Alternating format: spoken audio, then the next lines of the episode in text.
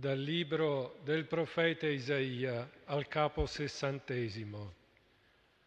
Così dice il Signore: ti chiameranno città del Signore, Sion del Santo di Israele. Non si sentirà più parlare di prepotenza nella tua terra, di devastazione, di distruzione entro i tuoi confini. Tu chiamerai salvezza le tue mura e gloria le tue porte. Il sole non sarà più la tua luce di giorno, né ti illuminerà più lo splendore della luna, ma il Signore sarà per te luce eterna. Il tuo Dio sarà il tuo splendore. Il tuo sole non tramonterà più, né la tua luna si dileguerà, perché il Signore sarà per te luce eterna, e saranno finiti i giorni del lutto. Il tuo popolo sarà tutto di giusti, per sempre avranno in eredità la terra, germogli delle piantagioni del Signore, lavoro delle sue mani per mostrare la sua gloria. E il più piccolo diventerà un migliaio, il più insignificante un'immensa nazione. Io sono il Signore, a suo tempo lo farò rapidamente. È parola di Dio.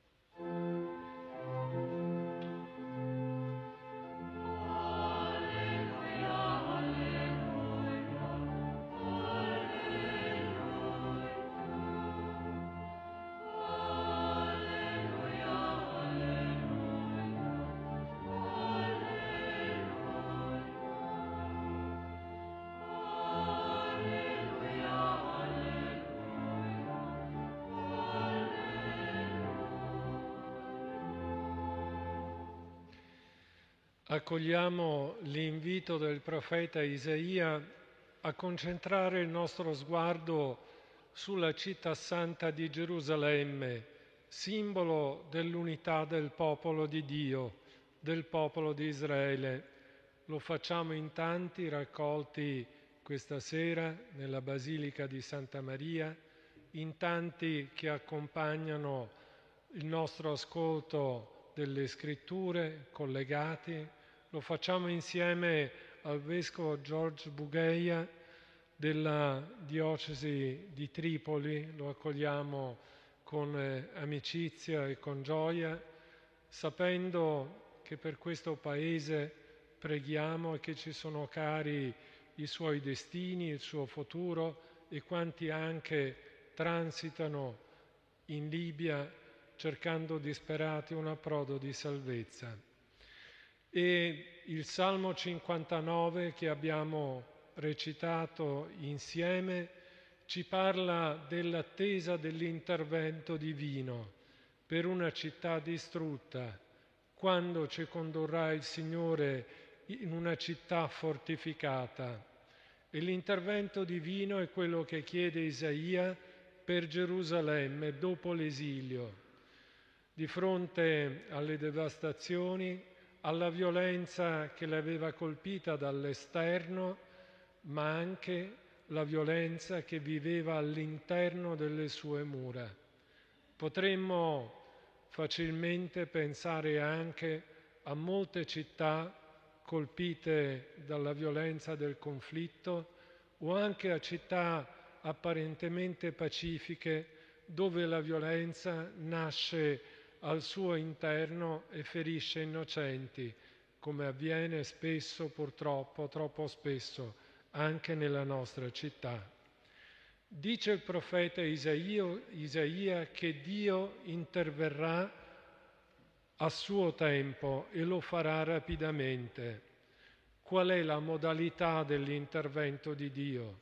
Anzitutto chiede fede a chi vive nella prova e chiede di credere che il suo intervento, opposto all'intervento violento degli uomini, ricostruirà Gerusalemme e lo farà in maniera originale. Non si sentirà più parlare di prepotenza nella tua terra, di devastazione, di distruzione entro i tuoi confini.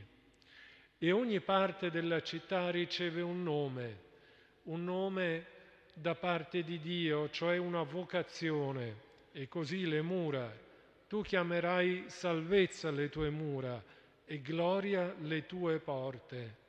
E sempre nel capitolo sessantuno si legge che attraverso quelle porte giungeranno i pagani portando doni. Quelle mura non sono chiuse, ma sono aperte.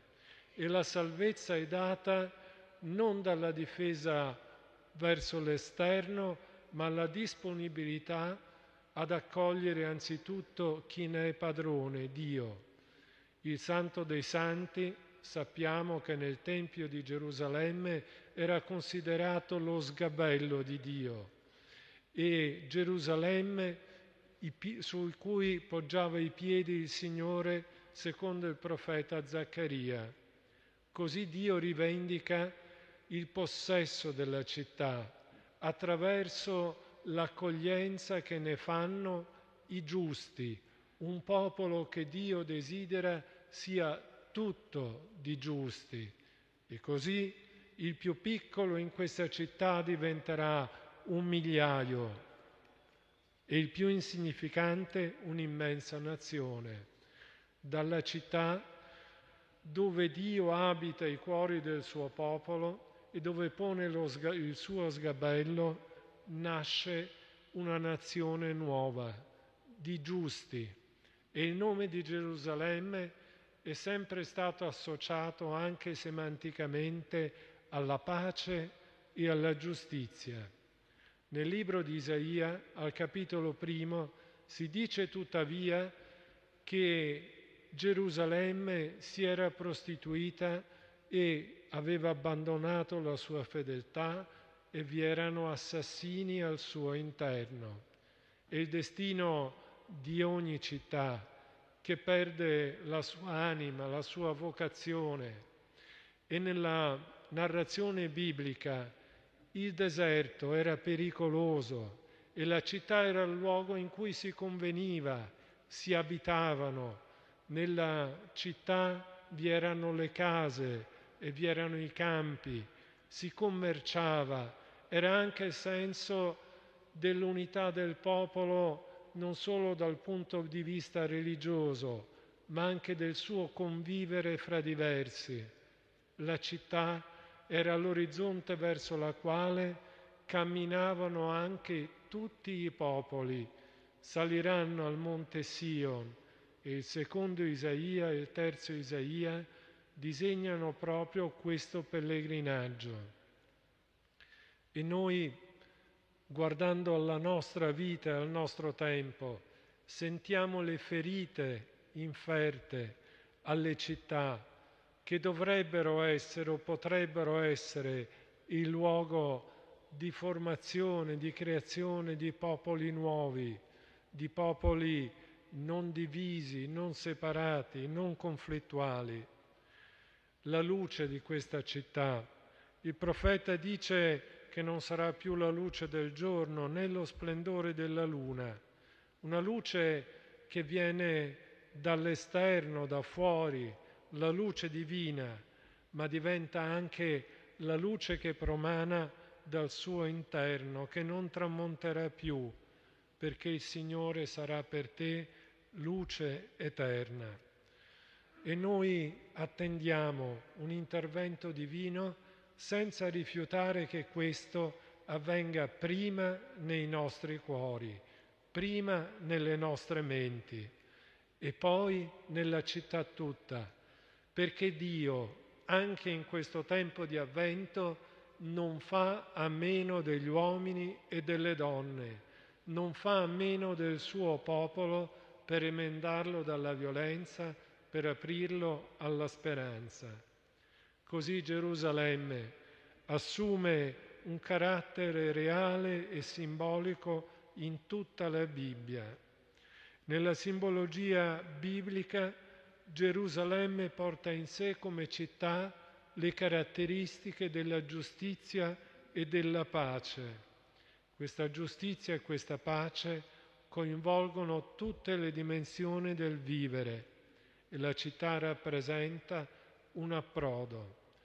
Così noi guardiamo alle nostre città e al nostro tempo e cerchiamo di favorire questo intervento divino, di aspettarlo, di attenderlo, e non guardiamo agli accadimenti anche tristi e dolorosi che si susseguono uno dopo l'altro senza speranza. Se la Bibbia riconosce con dolore che, come dice anche Isaia, che la città di Gerusalemme era piena di diritto, la giustizia dimarava in essa, ma poi si è corrotta, allo stesso tempo il sogno che Dio ha espresso, non è bene che l'uomo sia solo, si rinnova, si rinnova nell'attesa del Natale oggi. Non è bene, non è buono che l'uomo sia solo e che non lo sia in queste grandi città, grandi aggregazioni del convivere che hanno bisogno di una immissione di bene, di speranza, di solidarietà, di mitezza, di vittoria sulla violenza. Costituirò tuo sovrano la pace, tuo governatore la giustizia, dice Dio attraverso il profeta Isaia, poco prima del brano che abbiamo letto. E la risposta a un potere di male che aveva portato a rovina la città di Gerusalemme, attraversata da ingiustizie e da violenza.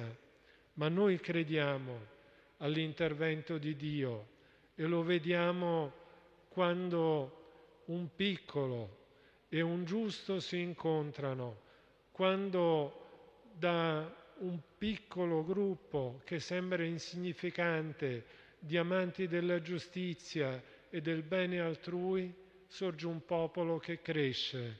Possa crescere il popolo dell'Avvento in questa città e in ogni città del mondo, un popolo che vive la giustizia perché la riceve da Dio, che crede alle promesse perché apre anzitutto il proprio cuore, che giungerà a contemplare l'intervento divino perché non lo rifiuta in sé.